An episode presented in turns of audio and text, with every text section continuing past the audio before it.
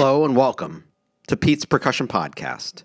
I'm your host, Pete Zambito, and we're here for episode 309 and my conversation with longtime Kennesaw State University in Georgia percussion professor and freelance percussionist John Lawless. We'll get to him shortly. But first up, Marching Mizzou. As mentioned on last week's episode, Marching Mizzou had their first home Thursday night game in seven years, and it was long, but good.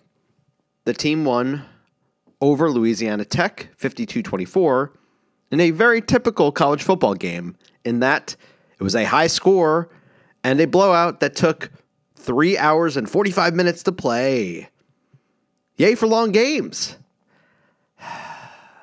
But the top story is the band did great. This is the fastest turnaround we've had to be ready for our first game since I've been here, and it went pretty well. Pre-game and halftime were successful, and as befitting a first game, we have room for improvement, which is right where you want to be, honestly. Looking forward to our performances next week, including a very exciting chance to perform at halftime at the Kansas City Chiefs game on Thursday night, the 15th. So, looking forward to that. And with that, let's get to our conversation with John Lawless. I'm meeting John for the first time, and it was a pleasure. I have to thank previous podcast guest Marcus Hawkins for the suggestion, as he was the one who told me to get in touch with John. John Lawless has been very active as a performer and teacher throughout his entire life and all based in the Atlanta area. He's been on the faculties of Clark Atlanta University, the University of West Georgia, and Kennesaw State, and has been active as a performer both with the Atlanta Symphony for a long time, along with his work with the Atlanta Percussion Trio. John's story is, for sure, unique as his path to full time teaching takes some unusual twists and turns along the way. So stay tuned for that. And we'll also get to his active life as a golfer and triathlete in this interview. One more item. We dealt with an enormous amount of technical issues trying to get this thing started. So we ended up going a little shorter than typical, but I think you'll still enjoy all the same. So let's get to it. We recorded this interview over Zoom on August 8th, 2022, and it begins right now. All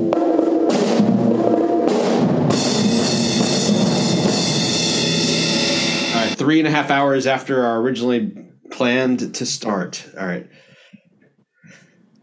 Now we're hungry. Now we're yeah right. who's, who's ordering? Um, all right, John, uh, give me a summation of your percussion responsibilities and your what you're doing percussion wise at this point this is my 25th year here at Kennesaw, and I'm in director of percussion studies. Uh, so everything except for drum kit, we have our own drum kit person now. Used to do it all, um, but there's a jazz major now, so that's awesome. So I do all the uh, the teaching and percussion tech and percussion ensembles. Um, at this point and i still i play actively so i've been gosh, amazing to think about. But I've been subbing with Atlanta Symphony since I was 17, literally. And that was when Robert Shaw was music director and uh, all that. My teacher, Jack Bell, said, You should audition for an extra spot. I said, Okay. So I did it as a freshman and uh, have been playing ever since. So lucky there. I'm timpanist in the Atlanta Opera since 1979. Uh, Georgia Symphony timpanist, Columbus Symphony timpanist, uh, Johns Creek Symphony timpanist uh, and whatever freelancing percussion wise around town. So it, it stays pretty active. Um, and don't you have a, a, percussion trio also? We do since 1983, I believe. We're still active, not near as much as before, but you know we used to do 30 plus school shows every month. Um, back when we were were all not quite so busy, and now we get together and we'll do some holiday shows and um, some world shows for for schools. That that was a, a huge um, joy to play for. I don't know if you have a trio or anything you go into schools and play, but we did it through young audiences for the beginning 20 years. Um, and we would go in and do, you know, uh, programs for three to 500 kids and do a few of those in a row.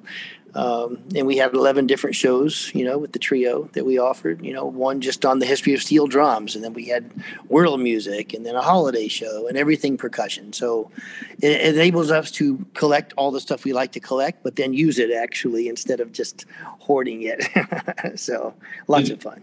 Did you, uh, did you all have a, a, Japanese marimba music from the 60s and 70s? Was that one of your, your uh, elementary school shows? Oh, the marimba? no, we did not. Too bad. yeah, good question though. well, let's back up to you getting the job at Kennesaw. Um, where were you? Tell me about the process of getting the job, where you were before then, and the status of the program when you enter it.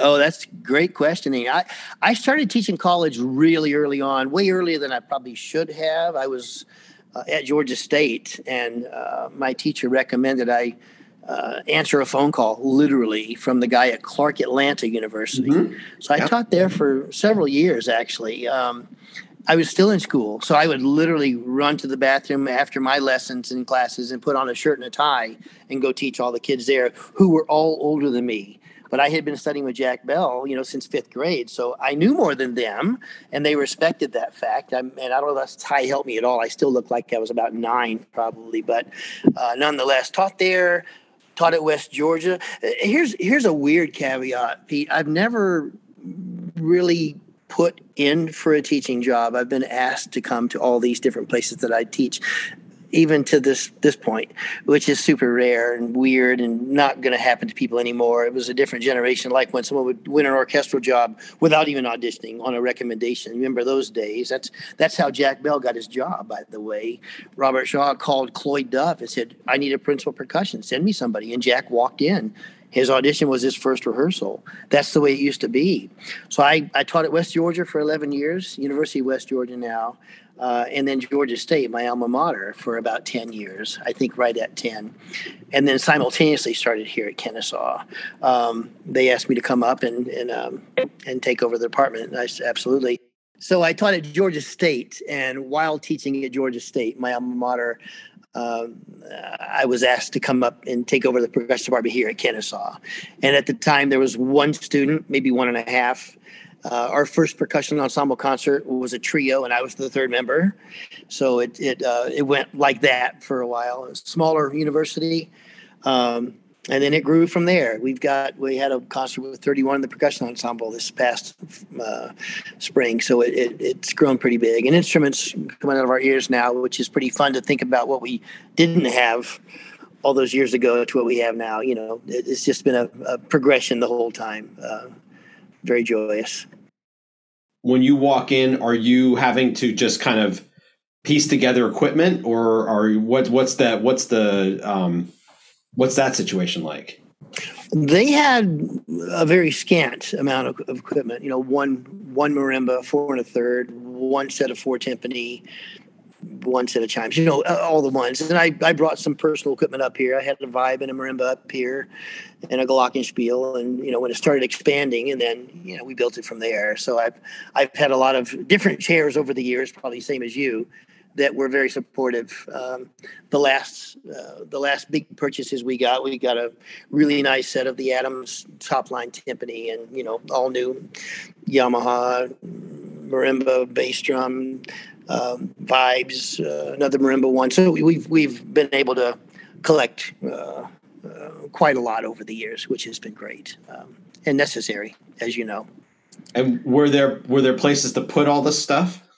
Ah, isn't that always our our challenge? Yeah. yeah. Well, we have a nice room now. When I got the job, no, uh, we were all vying for one space, and it was also the theater space. So uh, since then, uh, 16 years ago, we built a, a, new building, the Bailey Performing Arts Center. So we have a big storage room here, and the rehearsal space and the concert hall are in between our storage space. So it works really, really well. You know, the days of going down to an elevator and taking a marimba and putting it up on its end just to go down for a rehearsal. I think we all did that back in the day, but it was just like, uh, you know, what you hate to do. Uh, those are gone, thankfully. So it's good. yeah. As your position is building and you're building, you're able to build your studio at Kennesaw, are you then able to pass off the other job or jobs that you had concurrently? I'm only at Kennesaw as far as university teaching now. Correct. Yeah. Yeah. Those kind of, you know, once you do a couple simultaneously, it, it, gets a little bit silly. And this has grown to where you know it's it's a full time thing. It has been for a while. So yeah, yeah. But when you're adjunct, you teach as many places as you can, as you know. So yeah, that's how that went down. Yeah. Uh, you know, in your time there, aside from the fact that you you got a new building at some point, and you know you you're now at facilities equipment. What other ways has the job changed over the years that you've been there. And now that you're i would assume one of the you're no longer the the the new person on the block you're the as i like to refer institutional memory uh, now. It's a nice way of putting it. Something like yeah. yeah, I've seen a lot of people leave, you know, and there's right. like you come in kind of young and you you're you're kind of old when you look around at that point. Yeah. It's changed it's changed a lot, obviously. Things change. Um, I think the biggest change for me is the the talent level of the students. I mean, for, there came a time when my incoming freshmen, we're only undergrad still. We're trying for a master's program, and that's in limbo.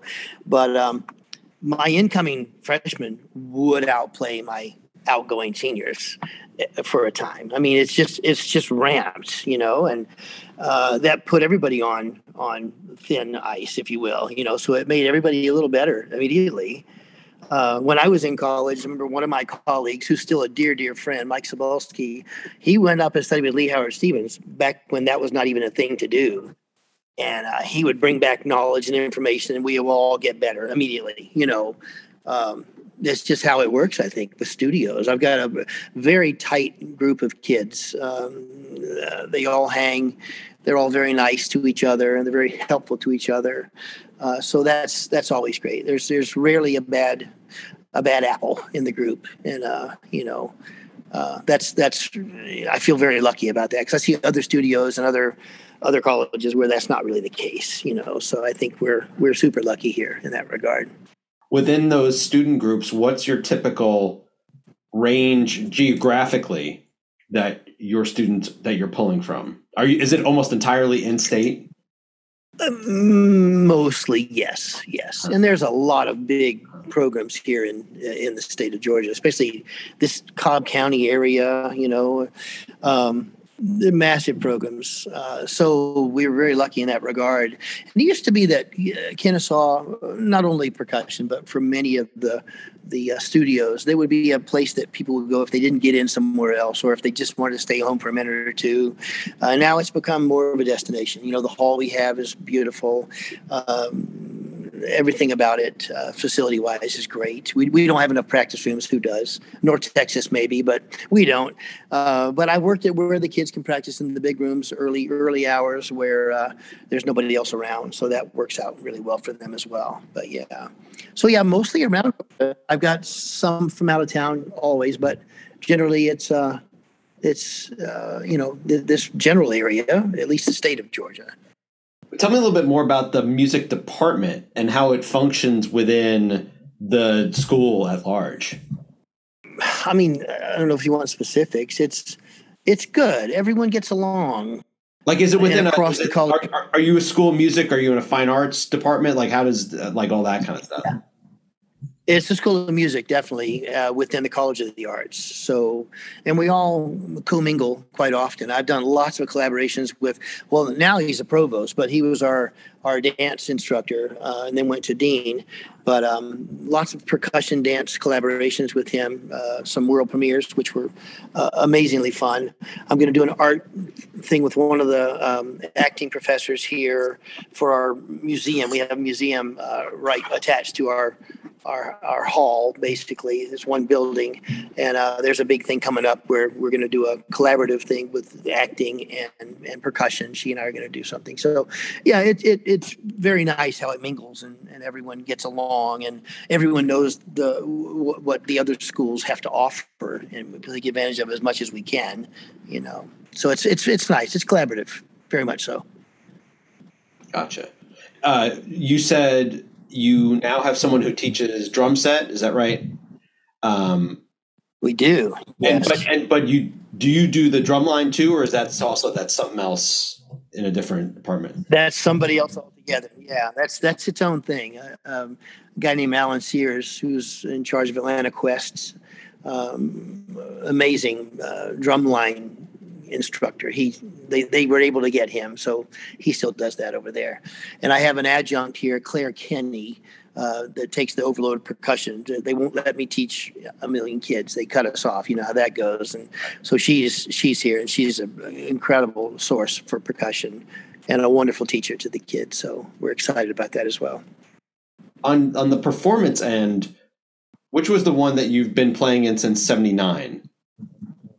That's the Atlanta Opera Orchestra. Okay, so is that of the things that are your performances? Is that the one that kind of sets the your schedule so that, and then you work whatever else you do fills that out, or does it is it different directions?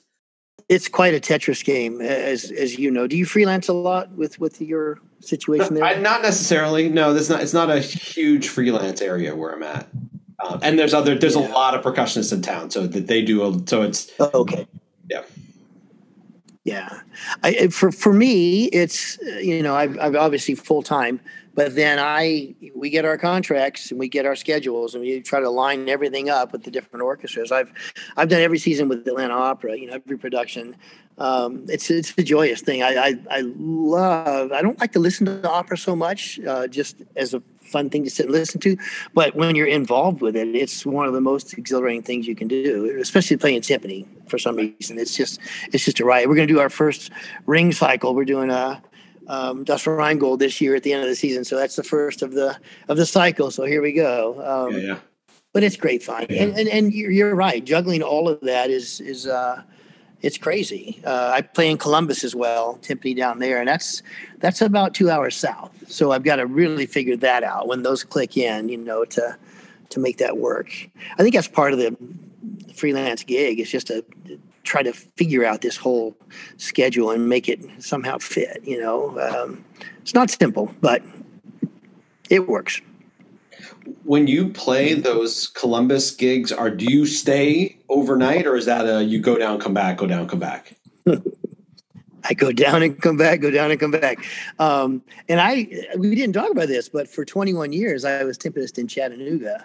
And hmm. literally, except for when I concertos, I went back and forth to Chattanooga from here every day. Some years I would do 250 trips I was core for for five years, and so that was just the, the crazy road trip back and forth. Because um, I had, you know, I had trio gigs here, teaching here. I'd go there in the evenings and do rehearsals and shows, and then uh, and then come back. So yeah, I'm I'm kind of used to the road in that regard. But, uh, how many cars have you have you run off the road over those years? you know, thank the goodness I, I never had an incident as many times as I could. And it's funny, someone asked me, I think a student asked me, how, well, how many miles did you put on going from from here to Chattanooga? And I just roughly, I roughly guessed, like, well, it's it's you know, blah blah, 120 miles one way, and I did it, and it was well over a million miles. I mean, 21 years, it was crazy. Yeah. So I know I went through six different vans, um, a couple of cars, but mostly it's vans. You know how we are. Um, but six for sure. And one had 500,000 miles on it. So it was pretty crazy. I know. I know. My mechanic was like, you shouldn't be getting this many miles, but most of them were highway miles. So I, I got really lucky with that motor. Um, what, yeah, kind, what kind of van was a lot that? of road tripping. You need to you need to sell that. that. Well, I had. You need to sell that information. You know, they don't make it. Whatever company had, that was. I had um, five different Astros, and Uh-huh, one of the yeah. Astros, it was a Chevy. Yeah. It made it. It made it long, man. Yeah, it did really well. Nice. It would have gone longer. Somebody actually pulled out in front of me, and I totaled it. But it would have gone longer. I know I could have gotten more out of it. You know, it was not a natural death, is what you're saying. it was a, a horribly unnatural death. Exactly. and, and my my kids, when they realized it was total, they were still kind of young. They were like, "Well, can we just keep it in the backyard and play in it?" Because that was their van. You know, it's like I'm like, "Nah." That's going to be bad memories after a point if you leave it around. Oh, That's great. It's going back to the trio. When you start doing that, aside is is that a just an outlet to perform, or is there another reason that your that group is going on and, and playing the types of shows it is? that all happened. I mean, we were just getting out of Georgia State undergrad, and um, young audiences opened a branch in Atlanta. So we auditioned. We auditioned against the Atlanta Symphony percussion group, but they were just doing it as kind of like, oh, we'll do one every now and again. We were all in. So we auditioned, and uh, every year we'd pull up a new show uh, s- specifically about, you know, one angle or the next. Uh, we try to get curriculum mixed in there, like science and math we mixed in. So very educational, lots of hands-on with the kids. And yeah, it was it was another when you're freelancing, it's just the other thing. But it became quite an incredible thing for us involved. I mean, um, we're back to the original group now, uh, the three of us. So we've been playing a long, long, long time together, and it's great fun. Yeah, I mean, it, it's not so much anymore. Um, it was a big moneymaker back then for sure because it was so in demand. Um, and we all, you know, we weren't quite so busy as we are now, but um, now it's just it's just a great fun time to get together and play. You know, it's still we still make the money, but you know, if we do uh, five, ten schools a year now, you know, just for special stuff, it's still so much fun to get together and play. The hardest part is, of course, loading all the crud in. You know, showing up with three big loads of equipment and getting them in at six thirty in the morning to a gym or a, you know an auditorium, and then you know, we always say we're, we're getting paid to bring this junk in. We'll play for free, but you're going to pay us to bring this in. You know? and who who are the other? was- and so, who are the other members, and what have they? What's been their kind of? Are they like just uh, freelance performers in the area, or they have like their own gigs as well? yeah, pretty much freelance. So Scott Douglas had the idea way back and approached me. And at the time, there was a gentleman here. You may know him, Steve Hemphill. You know? Oh yeah, yeah. I've I've talked to him on the show. He was the original. Okay, he was the original member of the percussion trio, Atlanta Percussion Trio. okay. So it was Scott, myself, and Steve. And then Steve went down to uh, Gary Werdesheim, Florida State, and got his doctorate. Yeah. And then we had to fill, you know, the spot. So Karen Hunt is our third member, and she came out of the group to have children and all, and then she came back into the group. So the three of us are, are back at it. So she was the second year of its existence. She was our third player, and she's back. So we're that's the trio. So Scott Douglas and Karen Hunt. Um, it's a great it's a great work, and they're freelancers. Yeah, Scott does you know. Uh, they both play the ballet. Um, Scott does a lot of the, the shows that come through.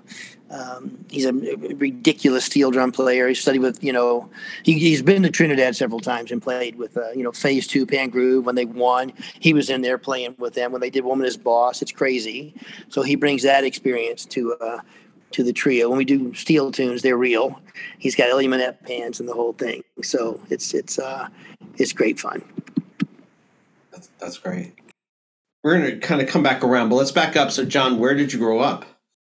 I grew up here, believe it or not. Uh, there aren't many of us really from from this area. I was born in Fort McPherson, which is down in East Point, south of town, and I ended up, you know, going to Georgia State, which uh, a lot of folks were like, "Yeah, you should go somewhere else." Well, I knew I wasn't really through I don't know how to word that any better, but but I, I I knew I could gain a lot more from Jack Bell. I had been with him early on. He's principal with Atlanta, and uh, the luck of the draw was, you know, as a as a freshman going to my sophomore year, he said you should do a, an audition for the extra position. I said, sure. He said, you know, at least to get on the list, and I was absolutely. So I worked up, you know, the end of Rite of Spring bass drum, Porgy and Bess, Goldenberg seven four, weird, a weird um, audition list, but nonetheless. And I was in the trap room of, of ASO, and the all the percussionists were sitting there watching me play. Very informal, but it was quite nerve wracking, as you can imagine. And at the end, they all came over and shook my hand and said, you know, hey, good job. And they all left. And I thought, well, I'm, I get to get on the list someday and maybe play someday. And like two weeks later, the personnel manager calls and says, hey, we, we need you to play uh, if you can. And I was like, oh, really? really? It was like, oh my God. And the, the weirdest thing, Pete, was the first thing I got to play with ASO was Benvenuto Cellini, the Overture to the Opera, Berlioz. I played timpani mm. with, with Paul Yancich. So mm. Paul Yancich was timpani at the time, and Billy Wilder, the and I was the third person. They had three three distinct drums, three parts. And that was my first experience playing extra with ASO, was playing timpani. I've not done that overture since. Never. Isn't that crazy? I've ever One and done. live in my entire life. it's incredible. Yeah. And that was Robert Shaw. And, yeah. you know, I little did I know what kind of pond I was swimming in at that point. You know, it was just like, oh my, I just, just played. And, um, and it went well. And there you have it, you know, from, from then on, it was just hang on tight. So, but yeah. So, um, do you have any family members in the arts? Oh well, my wife. Uh, yeah, she's a, very talented violinist. Uh, studied at CIM and uh, does a lot of freelancing and teaching here in town. Also plays with the opera. She's principal second with the ballet. Um, so yeah, she's she and I. Uh, we, we we get to play a lot together, which you know is a joy. Did a lot of shows together. We did Phantom, you know, a couple hundred times when it came through. Um, but uh, you know, when you have small, we had small children at the time and when you both on the same gigs and their weird scheduling, that's a that's a hard thing to figure out. You know, now they're 21 and 23, so it's a, a different world we're in. But um, yeah, so but my parents know they always supported what I did, but never uh, never really understood fully what it was that we were doing or what I was doing. They just supported it, which is what you need. Yeah, yeah. So how did you end up getting the bug? There's a picture of me when I was two with the snare drum. My aunt gave me one, much to my parents' chagrin. They were just like, "You're kidding. You're giving him a drum. You're kidding." And I think one picture I have is a have a football helmet on, and I'm playing the drum. You know, like well, what on earth? But um, like you would do for the rest of your career. Wait, maybe not exactly, or maybe you should do for the rest right. of your career. Depends how those uh, how those school gigs go, John exactly. Oh no, but I uh, I was lucky. I grew up in Fulton County, um, where Atlanta is located, the biggest county, and um, literally there was a, a, an honor band. I was in third grade. I played in this honor band, so I I started really getting interested in it. And when we moved from Fulton County, we moved next to the high school band director, and that was kind of it. You know, I I didn't turn back. So, um, st- and it's funny. Uh, my first first teacher was the guy that went to Jack State, uh, Jacksonville, uh, in in Jacksonville, Alabama. So Jack State University, and uh, he was a tenor player, and we were working on something out of the Goldenberg book, and he said, "Okay, Hotshot, you need to. That's as far as we're going to go. I need you to to contact my teacher, Jack Bell, and get on his list." And that was it. So had he not done that, he kept taking, you know, my parents' money, which I didn't think I was near done with him. He was amazing, and I was learning tons. But he saw something. He's like, "Yeah, you need to get with Jack," and that was it. So you know, from what fifth, sixth grade, I I got to study with Mr. Bell, and that was that was the end of that. You know, and then stayed with him through college, and then got to play beside him for you know hundreds and hundreds and hundreds of concerts. So uh, it was it was great.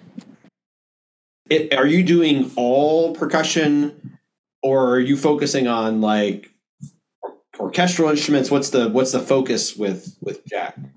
Yeah, I mean the honor band thing. I was pretty much playing snare drum, Mhm. you know, third, fourth, and then when I when I got with um, Tommy a little bit, but with Jack for sure, we hit everything and hit it all pretty equally at that point.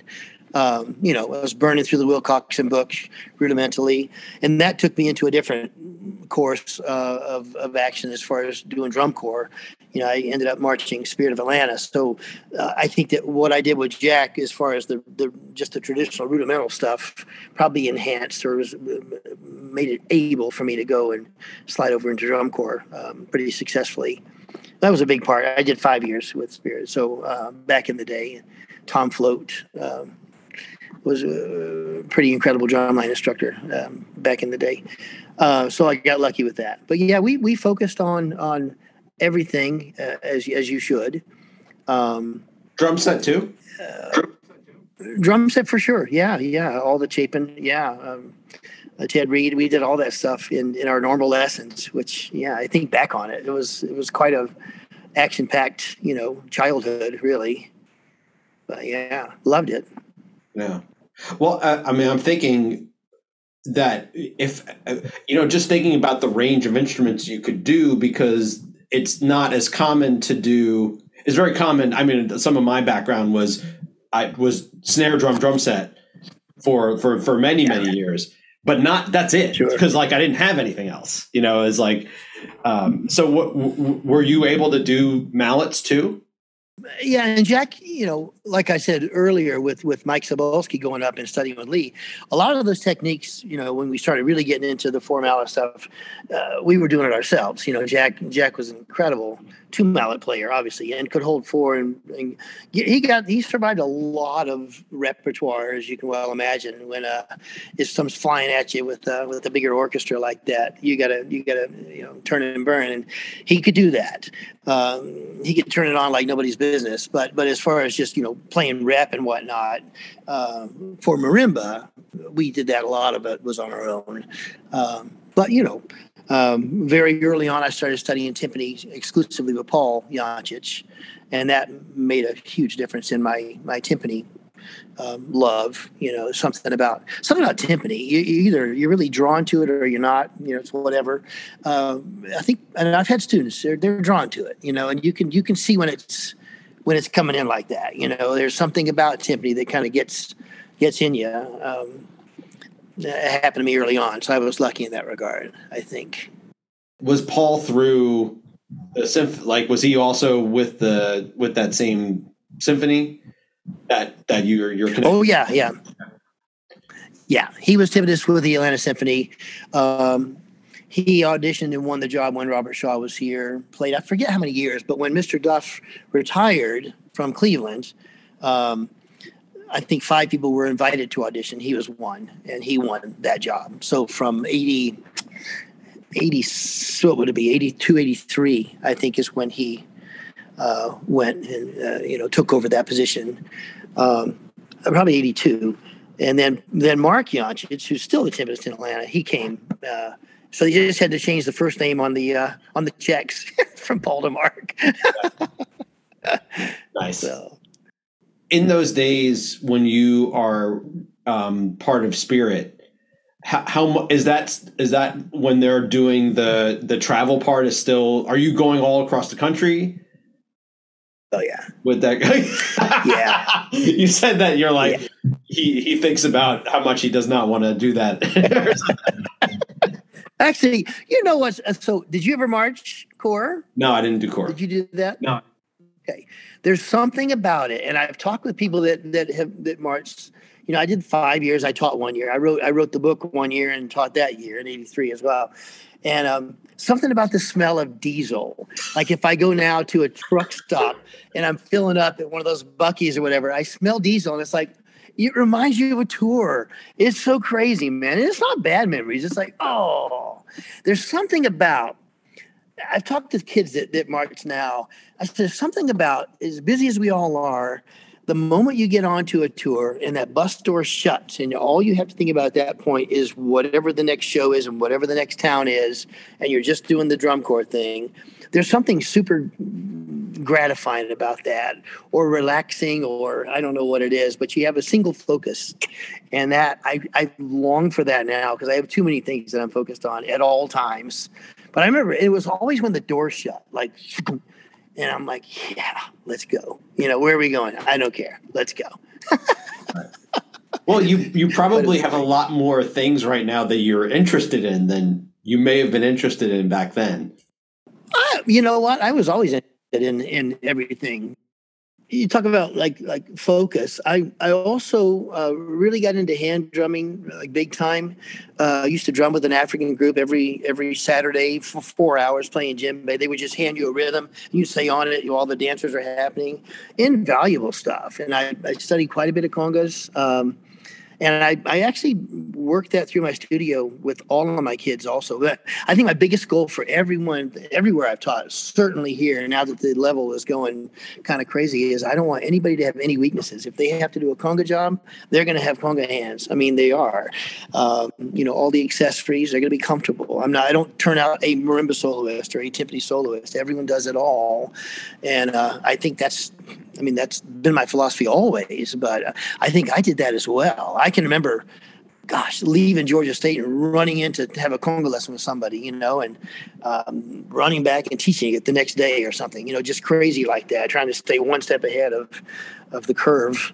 But I always had that thirst. I think even back in the day when I was, you know, doing the drum corps thing, I always wanted to do kind of everything, you know, realize how big the percussion world was um, and it wasn't daunting to me at that point. It was just like, you know, wow, what's next? You know, uh, I have a 15 by 45 warehouse space. It's just full of everything you can imagine, just because you know we have to have it all. So, yeah, but it's fun. Yeah. right. It sounds great, and I.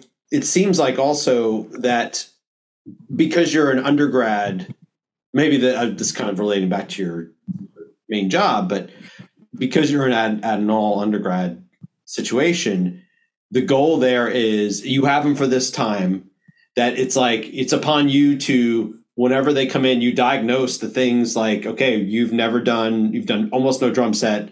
We're gonna that's gonna be massive focus. Or you know you haven't done any hand percussion but you've got a lot of like it seems like you have to spend a good amount of time like first of all like laying out this is every you're gonna do all this stuff and I need to kind of push you in these directions to get caught up. There's time, you know. If we have four years, there's a lot of time. I make sure that they can get all the basic stuff. And a big requirement also is that they hold their head up in the orchestra and the wind ensembles and wind symphonies and all that stuff. So if they have to bring in that repertoire, we'll we'll take a sidebar and do that. No big deal.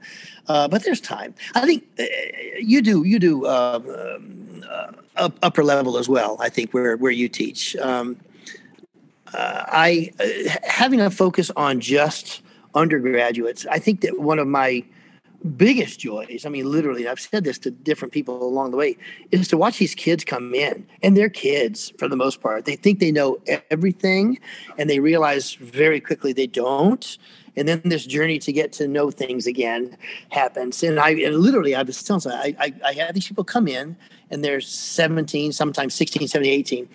And then in the course of my time with them, they become adults. Mm-hmm. It's mm-hmm. it's a, it's an incredible gift, isn't it? I mean, to get to, to see this happen. I just you know hung out. I've got an alumni concert coming up this month, actually the 29th. A bunch of people coming back from year one all the way to like somebody graduated just a few months ago, and we're doing a concert. Uh, never done it before, um, but I was just working with one of my uh, graduates, Joe Donahue. He's a he's a percussion force, and he's helping me, you know, set things up and sending things out to people. And uh, but I watched him. I started with him when he was 13, 14, and he came through the program and and became an adult. And it's just like now he's just ruling the world. It's so much fun to see people you know when you knew them when. And I mean, i've got one one student that's in vienna now just lighting it up. Um, and she came here when she was 17 ended up going to mcgill for her master's went to switzerland for uh, an actual fulbright and then uh, now has a doctorate. And she's in vienna at one of those art houses. And she plays germany all the time. And you know it's just it's crazy, but but you know, it puts kind of, kind of a, a, validation on what you do. You know, it's like you you see the success out there, and it's like, okay, well, somebody did something right. Obviously, the person did, the student, but you know, you were pushing along the way in the right direction. I think for you know, it gives you validation. So it's it's kind of cool. You know, you you yeah. deal with it all the time. Yeah, that's that's great. I was in my head. I was thinking of, of the times when you have a uh, I was thinking like I I remember a and I know you've had this happen where like a high school student you know you met them like super long ago or whatever and then like they then all of a sudden like they get married and then they have kids and you're like okay this is this is all weird you were you yeah. were like 11 when I met you or whatever. Right right. Yeah.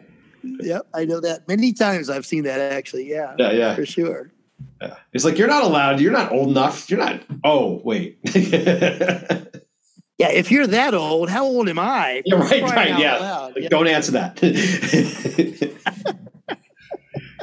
um, when you're growing up and you're doing, you're you're taking all these percussion lessons and um, orchestra. You you have a lot, clearly a lot of experience from a young age. But are you also involved? Is there anything else that you're doing to filling out your time, or or, or have we covered all of your time when you were growing? When you were like, yeah, I got really into triathlons.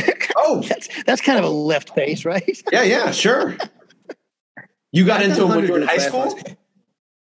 Well, just after I got into running, and then um, uh, kind of simultaneously to undergrad, I, I I got into running, and then that kind of worked its way into tries. Uh, like when it was like a really early sport. The the first race I did, which I'm hard to believe now, was also an Ironman qualifier. So those you know first three spots, you qualified iron, which is impossible now to get into the Ironman, the the, the one in Kona. But um, yeah, I did I did hundred a lot of triathlons. Um, never did an iron. I did a lot of half irons. So mm-hmm. my student, uh, I was just talking about Joe.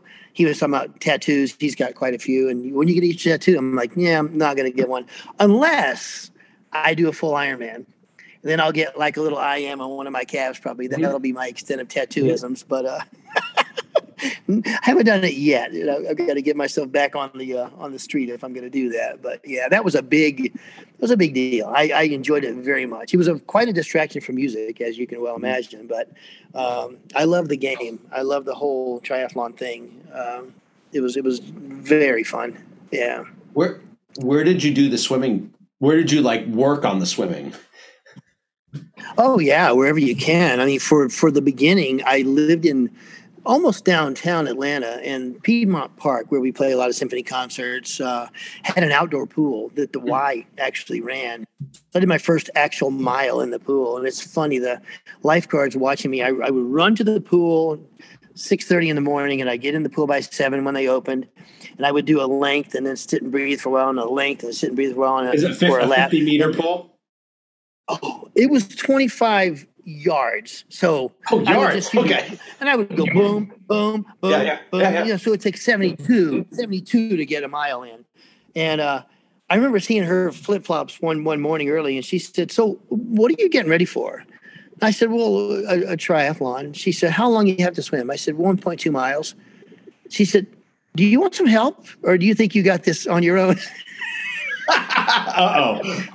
I said, I, I love some help. So she told me, she said, You're you're using all your energy in your legs. Just don't kick your legs. And I went from doing like maybe two lengths and having to stop and breathe to like 20. And I jumped out and gave her a hug. I said, You saved my life. And then I did like within three days, I was doing a mile every morning. It was crazy. I mean, it was technique, like what we do, like what we do, you know? It's technique and i didn't realize that applied to swimming as well but it certainly did it was it was incredible so yeah i was lucky i had that that pool and and that sweet her name was karen i remember that and uh and she helped me survive my triathlon, my first one certainly. Uh, but yeah, and you'd bike wherever. Now I live really close to uh, one of the converted rails. It's the Silver Comet Trail here, and you can literally bike pretty much without problem for about 127 miles one way. Oh, like you can go into Alabama. It's incredible. Yeah. So that's that's where you want to train, you know, so you're not in traffic and define everything logical about being on the road with cars all around, you know. Do you do anything like that? Do you um I, you do I train run. or I, I, I don't. I haven't. I've I've swam like in our rec center, but I've the biking thing. I don't. I I think I would need. I, I'm not. My back is not like good enough to do Ah. to ride that in that way. Like I, I would have to have a Yeah. bike that I could sit like up, which is not a Yeah. triathlon bike. I, I already know that. Um, in 120 miles sitting up might be a, a bit of a stretch or right, right. So, um, no, I do a lot of running. Um, and I've done, but the thing what, what you were making me think about is is the the pool thing can be hilarious, particularly if we have a um, we have a tw- uh, we have a, a 25 and a 50 meter area in our Yeah, configuration. in, in our rec center and i almost never want to run on the 50 because like i've like you get if you're used to running on a 25 meter you do a 50 and you're like i'm gonna die i, I think i might not even make it a lap because it just it, you won't you don't think of how far it is you know those olympic swimmers make it seem like it's a piece of cake to go to do a lap Yeah. Yeah. 50 50's pretty contentious. Yeah, that's crazy. That's awesome. So uh, that- that's hilarious. So have you do is that still something? The is the Ironman like a like a legit goal? It is. Yeah, I I I did one particular race uh, down a little south of here in Callaway Gardens. I did it 32 years in a row. so I, I did that every year. Um, haven't done it in a few. Um, COVID kind of squashed a lot of things, Sure. but I had some weird heel things. You probably had heel things if you run a lot. So now I'm nervous to go out and do big miles. So I just have to pull myself back into the uh, get the right, right equipment, get the right shoes, and whatever I need to do that. And then I, I think I I'll have to take a year to uh, just train for the iron and do it. It's going to find what year it's going to be. I'm 62 now, so I have some time. Of course, yeah, Not sure how. yeah.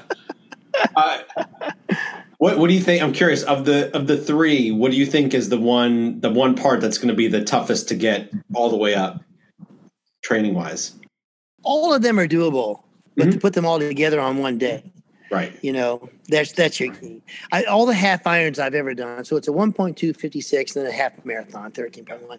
Um, at the end of each segment on the actual races, I'm thinking, yeah, I couldn't have doubled that one today, or yeah, I wouldn't have done 112 miles on the bike today. I, you know, so it's got to be that, you know, the long and long and go. That's why it's going to take about a year to really get that ready.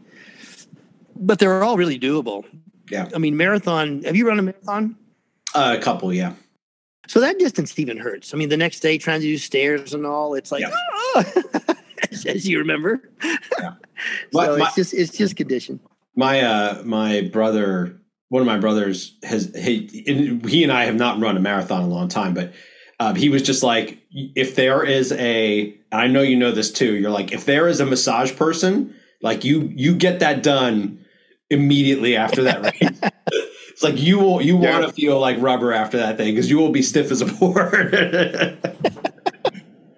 My my first marathon was uh, in Thanksgiving uh, time, Mhm. and um, there used to be a thing they would light the great tree at Rich's, uh, what is Macy's now, but Rich's downtown, and we took the the rail system MARTA, and they had these escalators that would go up, and they were probably, you know, two hundred steps up, and just after the marathon, I get to the escalator and it broke, and I had to walk up those stairs 200 of them. it's like, and someone's back me pushing you. Can do it. You can do it. I'm like, ah! everything hurt, man. Everything hurt, as you know, because I basically did the marathon and we went down to this thing. So I was still like, you know, toasted.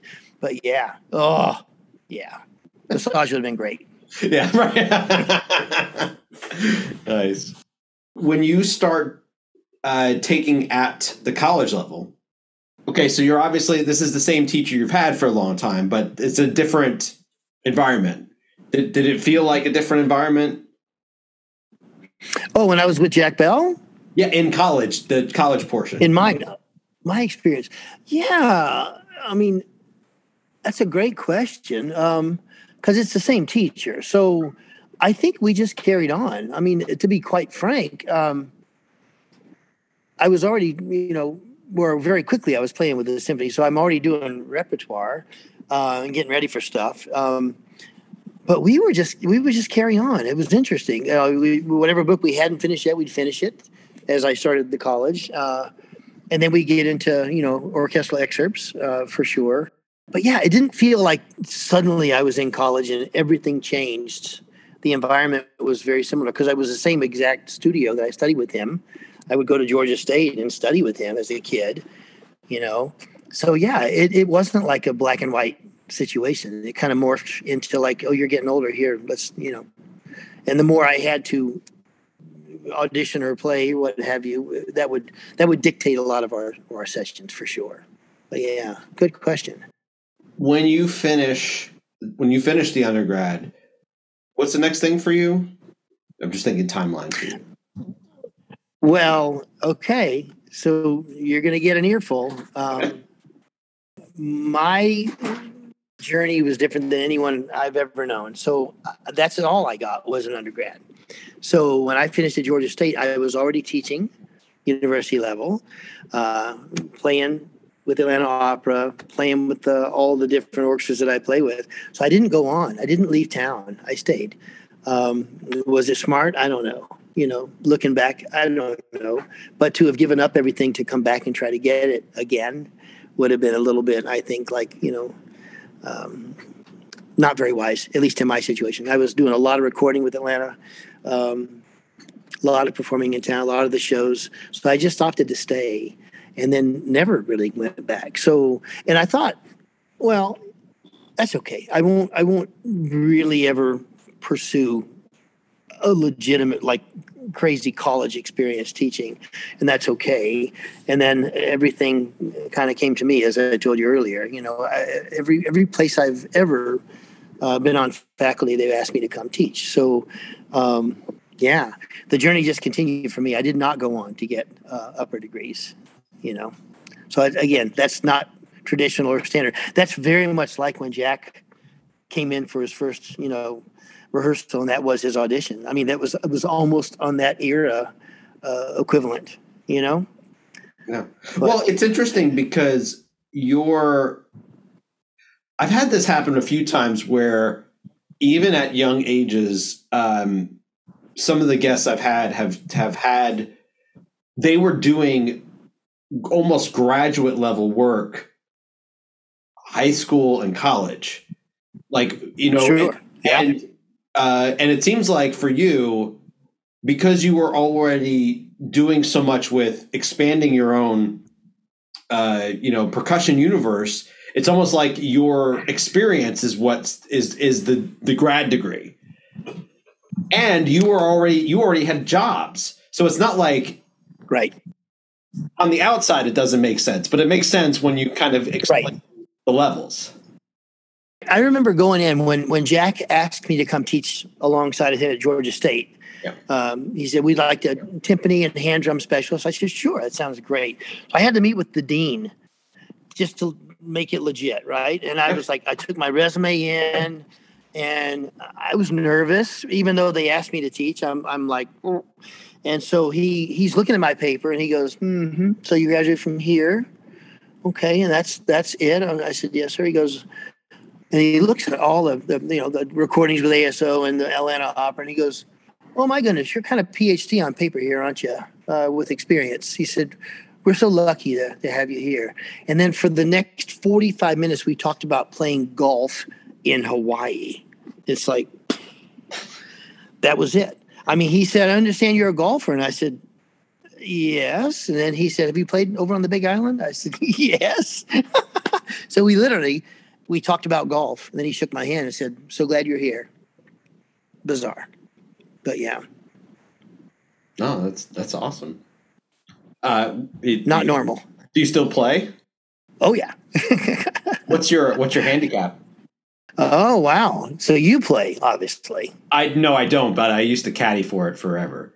So I'm. Oh, well, I grew up on a course, so I should be a lot better. I, I had a six for many many years. Um, Great. But now I just have fun. We play we play a little course now. a colleague of mine Um, it's many like 14 par threes, four par fours, and I can often par that one. I'll do a couple birdies and maybe a bogey here and there, but I'll come in pretty much even par.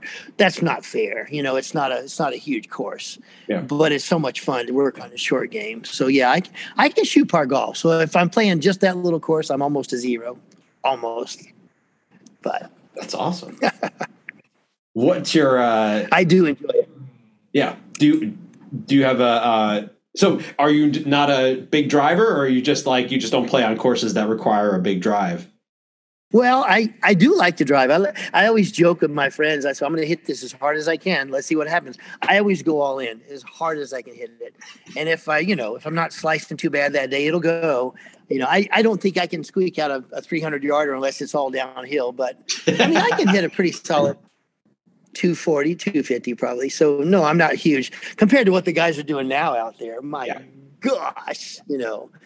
But I, I do enjoy the game. And i've never i played it with my dad. So i was i was playing with my dad when i was three and four like you know popping balls with him. And um, i played all my life. So it's a game you can play your entire life which is just, just uh, wonderful. Dad and i played uh, i think we played our last round when he was 93 he passed at 94 but we had a great round at 93 how many sports can you do that with you know Right. hardly anything Yeah.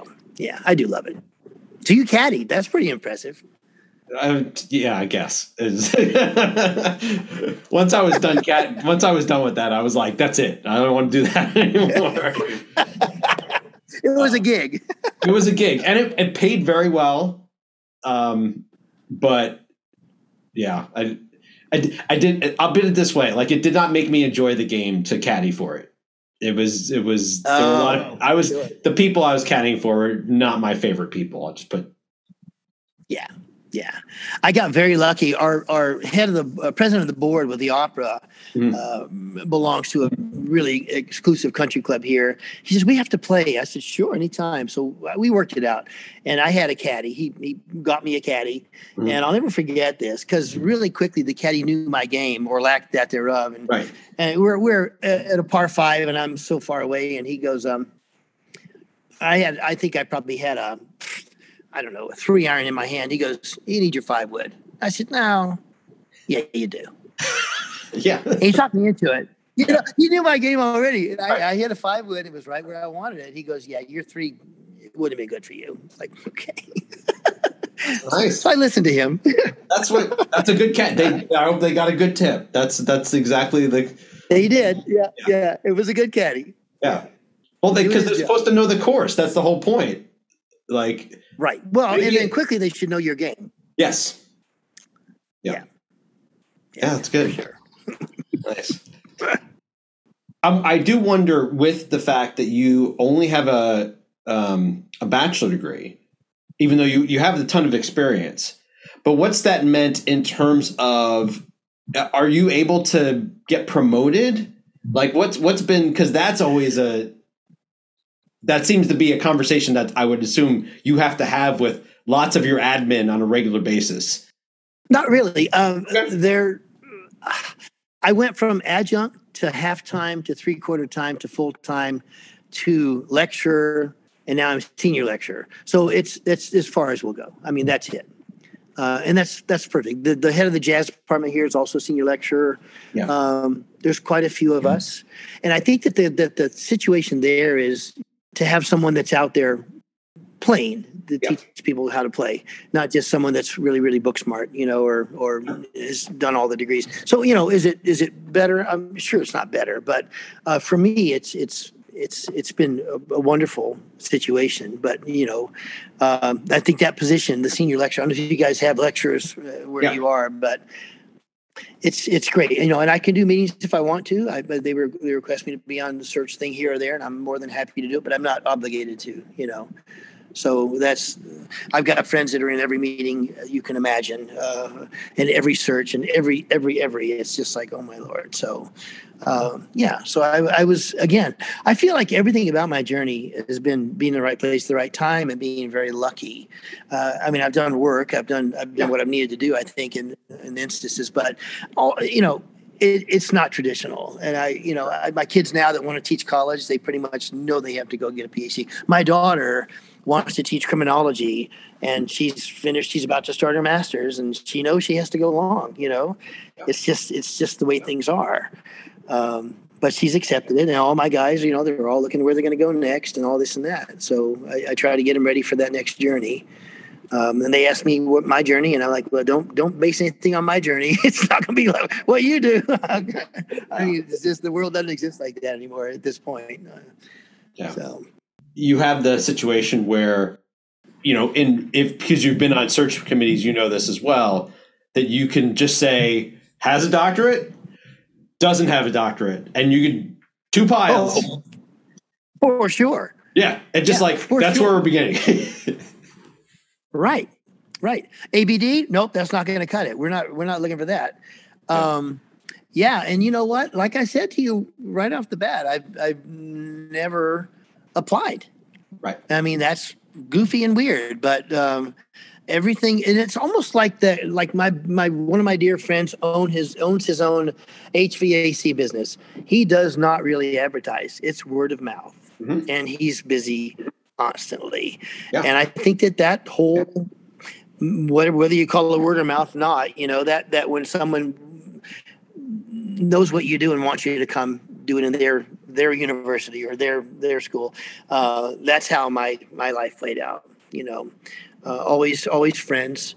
Um, I remember when I when I, I, I taught here, and then I, I told my my chair at the time that I was very busy and couldn't teach. I was an adjunct, and then he he said, "Let's have lunch," and we had lunch. And he offers me a halftime position, but with benefits. And I said, and at the time I was spending about fourteen hundred bucks a month for insurance just for my family.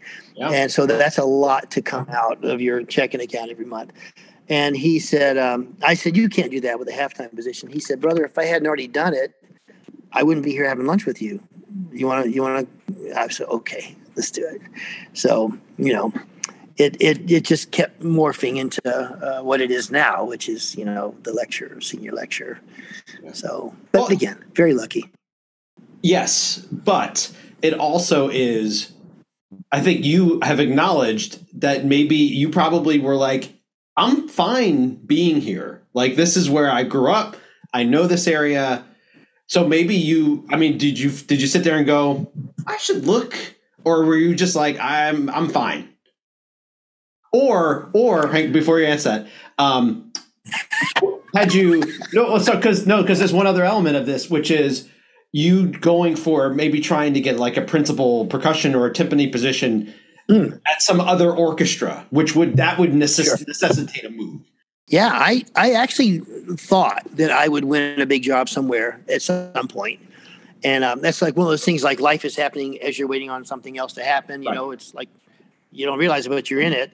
Um, I mean, I auditioned uh, Chicago, auditioned Cleveland, um, auditioned for Honolulu a million years ago. Um, uh, never had uh, with Atlanta. I auditioned for two of the positions that they uh, offered up. Uh, one when Tom Sherwood won, and the other one when uh, what was the other one? I, I, must have been Charles Settle's position when when he played. And you know, I didn't have my best day either of those days or any of the days that I was taking the big auditions. And uh, and then you just kept doing my thing, you know. So yeah, I was perfectly willing and probably expecting early on to win a big job somewhere and be be out of here, but it didn't happen, and and that afforded me all of the different things I've gotten to do. So I think for me, I'm not speaking for anybody else. Uh, it's been a better ride to be able to do all the things that I've been able to do. Because I mean, I'm probably on 75 plus ASO recordings, the big stuff, you know, all the Carminas and the Berlioz Requiems and Belshazzar's Feast and Chichester,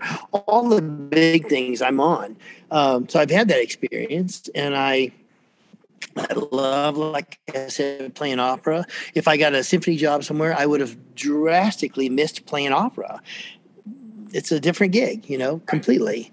So I, I, feel like you know I keep saying I'm lucky, but I feel like uh, in some ways it's it's better for me that I didn't win Honolulu or I didn't win, you know, wherever because I I built a thing here and, and kept it going, and I you know I've enjoyed it immensely, uh, literally. When you when you had those opportunities to um, to apply and to to audition for those orchestras. Did you enjoy the process of building that? Like, did you enjoy practicing that lit in that way to be competitive in those?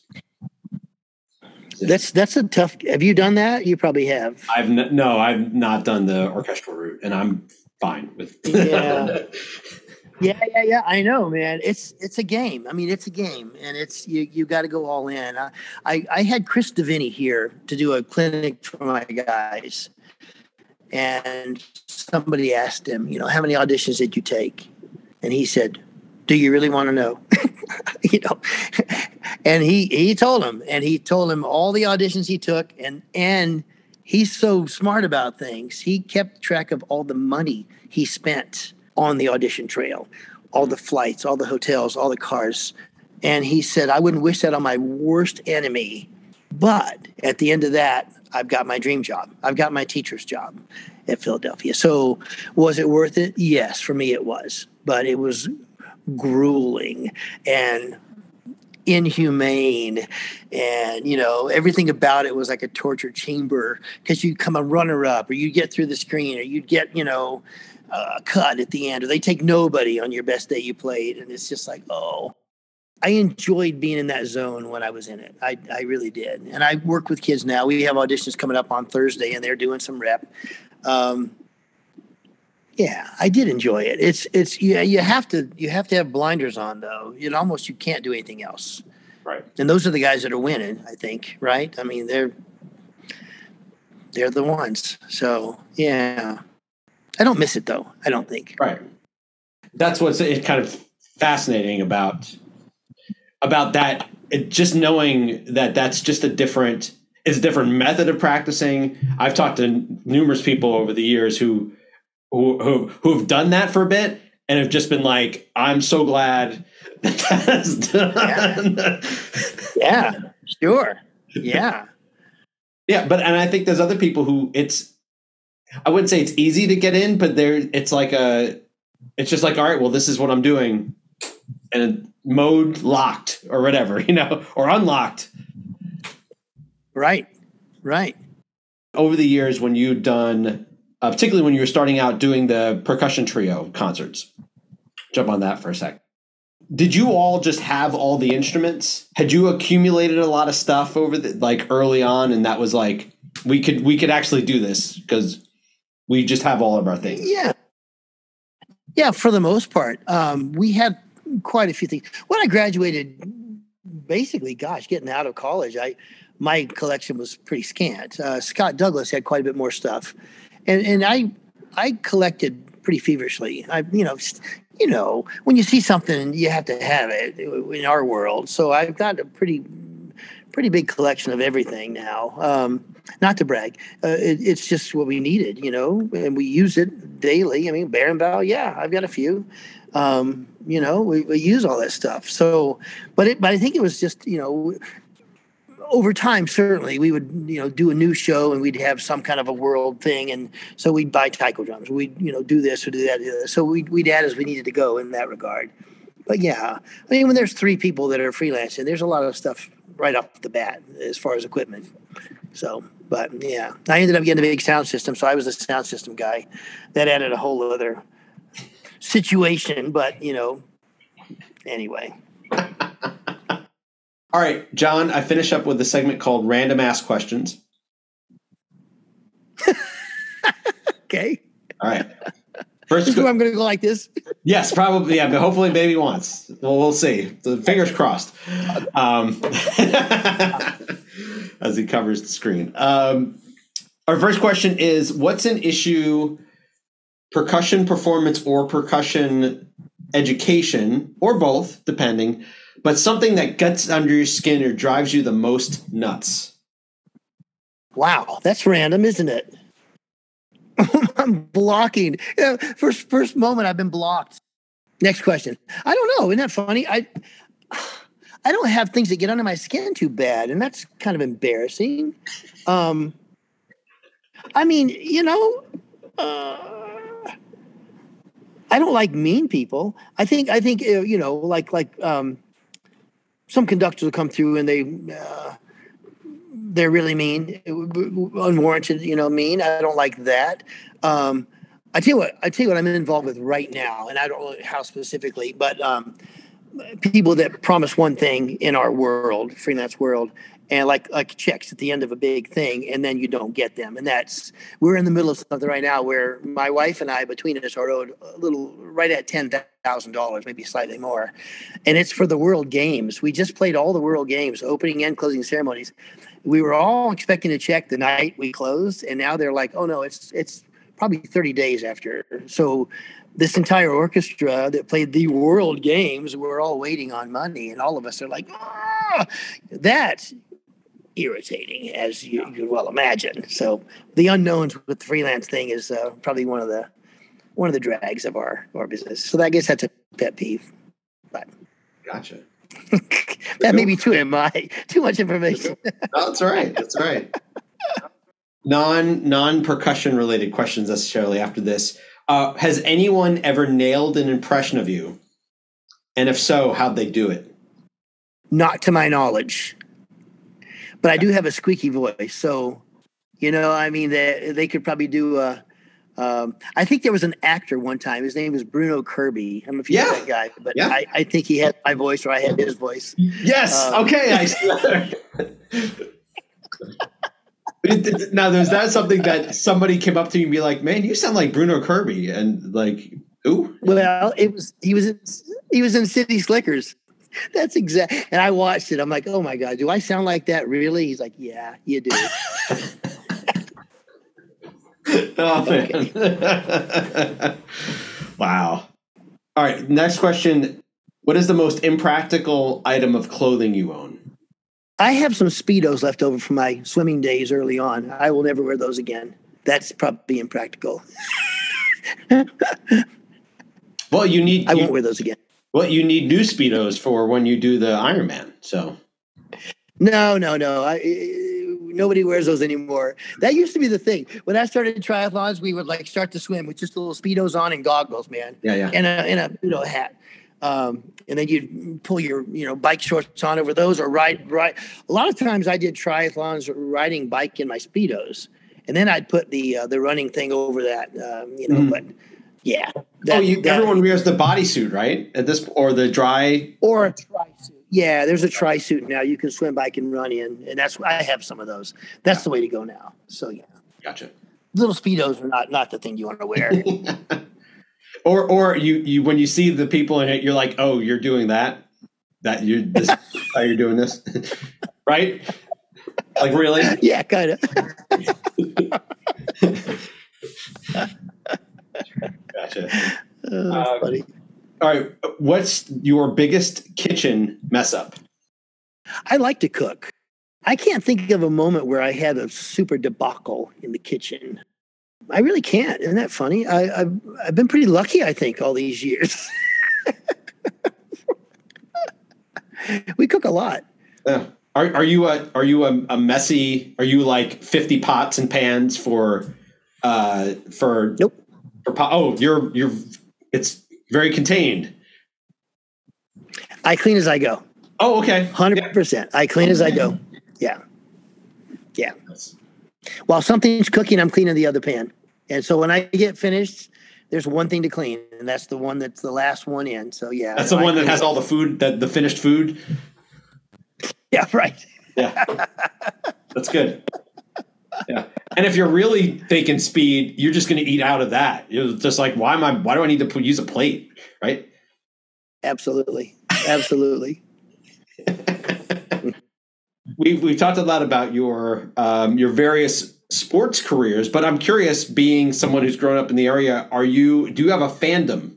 I'm horrible. Um, no, I don't. I mean, and I'm I'm one of those horrible fans when they're really killing it I, I want to watch and support. But you mean like the Braves last year? Kind of like that, yeah, yeah. My mom was the devoted Braves fan her entire lifetime, and, and I embarrassingly, you know, I, I am not. Uh, I don't have a real sport. Um, you know, I watch golf more than anything else. Which my friends that are into football and baseball and basketball, they're like, "You watch what?" Yeah, I like to watch golf. I'm that weird guy, you know but yeah, I'm not. I'm not a big, big sports fan in that regard. Should be. Do you, do you have a favorite or favorite pro golfer? Oh wow, I like a lot of them now. The kid that won yesterday, um, holy cow, twenty years old, man. Um, uh, you know, first win, uh, unbelievable. He was just ice in the veins. I like Rory McIlroy probably as much as anybody. I think he's just amazing. But I like I like I like most most of them. There's there's only a few that aren't great personalities out there. Um, I don't like those guys. You know, if they're jerks to each other or to the media or to fans. But uh, yeah, I, I mean that's a hard gig. You talking about our gig is hard, their gig. Holy crap! You know, every time I play golf, I, I I'm so thankful I'm not trying to feed my family with that game, right? yeah. yeah, it's because it's all. I mean, it's like it's like tennis is the same way, where it's like it's it's it, you're an independent contractor the whole time. Like you gotta yeah. you gotta win enough to cover your costs. yeah, and it's all you. Yeah, that's right. Yeah. So you better not get injured. Yeah. Yeah. Have you ever uh, played or walked Augusta National? I've I've played in the Augusta Symphony two weeks before the Masters one time. That's as, That's close, as close as I ever got. And I looked down Magnolia Lane. I looked down at it through the fence. That's as close as I've been able to get. No, so. Is that something you want to do, or or at least see? I've I've heard oh, from friends who've gone who've just they said like the it's the most immaculate course you, yeah. you can't even yeah. imagine. It's it's the mecca. It is. It's it's and then the fact that that tournament's always played there is even more you know uh, interesting. Uh, it makes it makes it unique actually. Um, I was there playing two weeks before and talked to one of the greenskeepers and you know I was just chewing the breeze, having a beer, and I said, "So this town's about to get crazy." He goes, "Tell me about it." I'm I'm one of the greenskeepers. I was like, "Oh crap!" So we're chatting, and it was a particular year where all the the uh, flora and fauna is blooming too early. So he said, and I thought he was kidding, he was not. They have the largest ice contract on the planet. And they ice every azalea that might be in camera shot for the week coming up to the Masters so they can stop the bloom.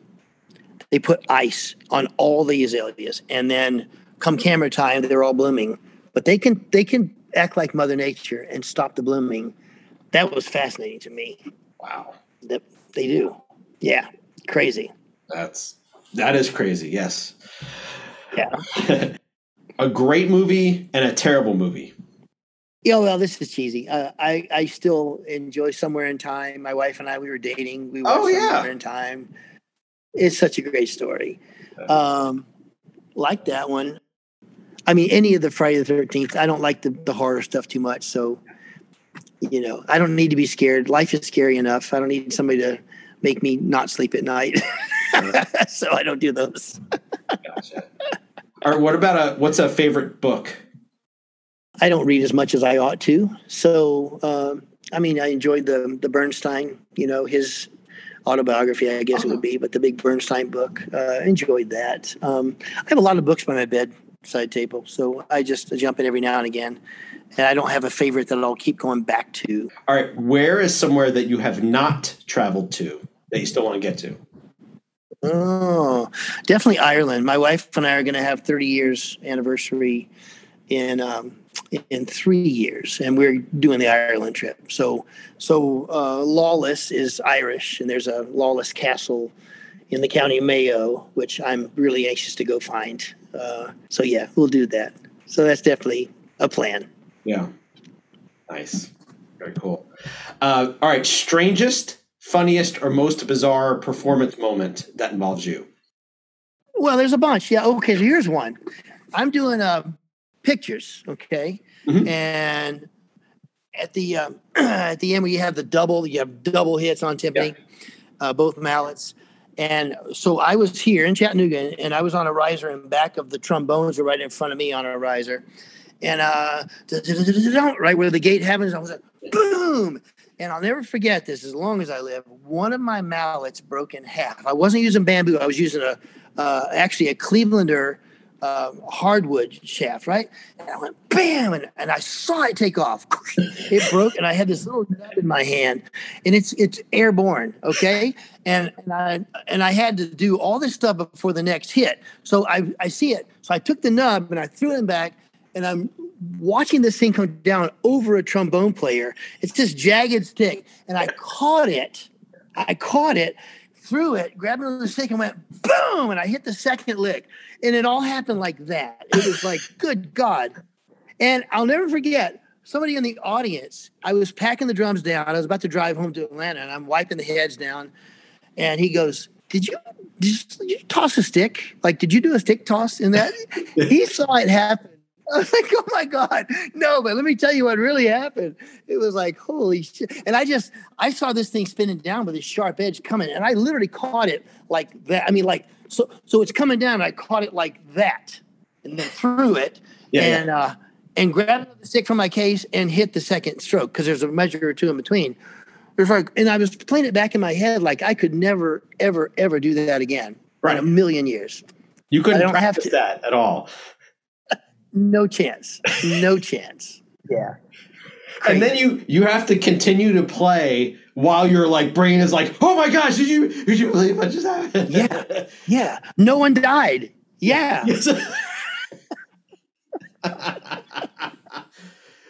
That's awesome. and crazy. the trombone player didn't die because you didn't impale him with your stick. He, he, didn't even know it happened, man. It would yeah. all happen like that. It's crazy. Just crazy. Awesome. All right, last question, John. What one piece of art could be music, movies, books, podcasts, YouTube clips, theater, visual art, poetry, anything has impacted you the most recently?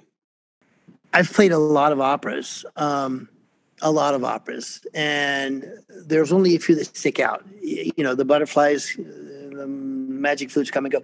We did Silent Night. Um, and it's a story about the truce, uh, true story in World War One, the truce that happened at uh, uh, Christmas Eve, right?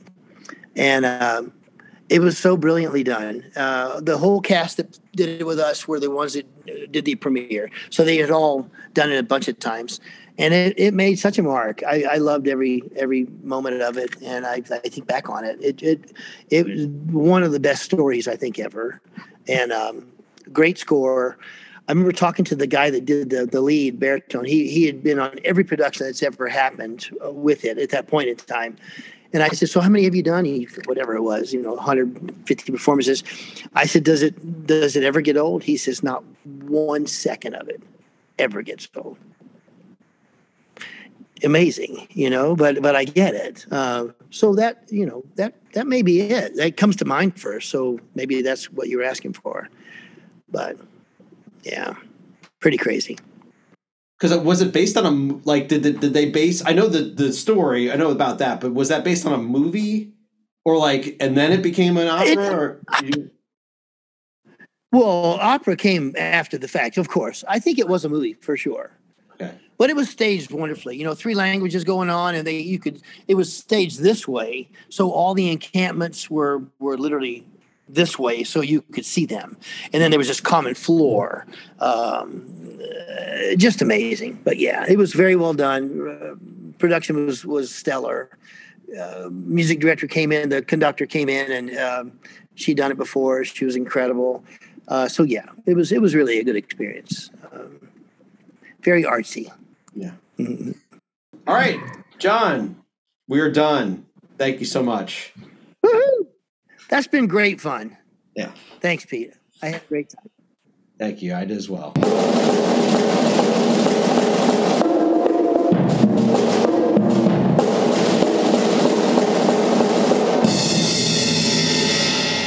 What a lot of fun it was to talk to John. Once again, thank you to Marcus Hawkins for the recommendation, and I wish John the best in his performing, teaching, and triathlete future. Looking forward to it. This week's rave is the 1999 novel Girl with a Pearl Earring, written by Tracy Chevalier. This is a work that I've been aware of for a long time, and I'm certainly aware of the movie version of the book, which I've seen, but this is definitely not a review of that Scarlett Johansson Colin Firth vehicle. This book by Tracy Chevalier takes as its starting point the painting of the same name by Johannes Vermeer, the celebrated 17th century Dutch painter. The painting itself is a mystery, like many famous visual artworks involving portraits, such as what was this person's life who's in this painting? What is that person thinking? Chevalier takes that starting point and focuses on Griet as the main character, a person from a family of very humble means who becomes a maid in the household of Johannes Vermeer, someone with a wife and six kids who is attempting to make ends meet in his slow, methodical approach to painting. Vermeer is also beholden to his benefactor, a man named Van Ruijven, and is dealing with the stresses of that situation. Griet is also being courted by the local butcher's son while attempting to find a place in this newer, more upscale world. I'm typically not a fan of historical fiction, but I've read works like this that are not super long, and I think that works better for me as a reader.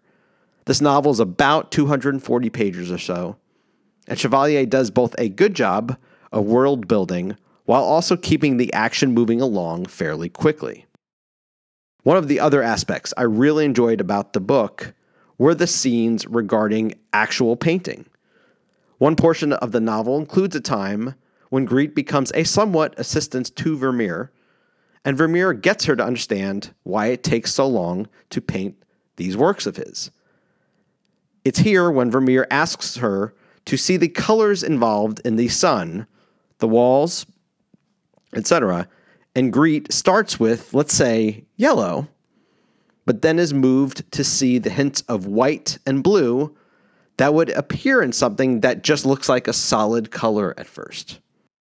No matter the art form, the craft of that art form has always appealed to me, and this was a great scene. The relationships between Griet and the other characters in the book are also well explained and fully formed. Now, this novel's been out for a while, but it's very good and enjoyable. And if you have not, or you want to check it out again, read Girl with a Pearl Earring by Tracy Chevalier. You'll be glad you did. And that's our show. Subscribe to the podcast on Apple Podcasts and leave a comment and a rating. You can always find every episode and the show notes at the homepage at petezambito.com slash Pete's Percussion Podcast, the episodes. The show is also on SoundCloud, Stitcher, Spotify, and many other podcast locations. If you're on Facebook, like the page Pete's Percussion Podcast. You can find me there on Instagram and Twitter at Pete Zambito or by email at petesperkpod at gmail.com. And I'll catch you next time. Until then.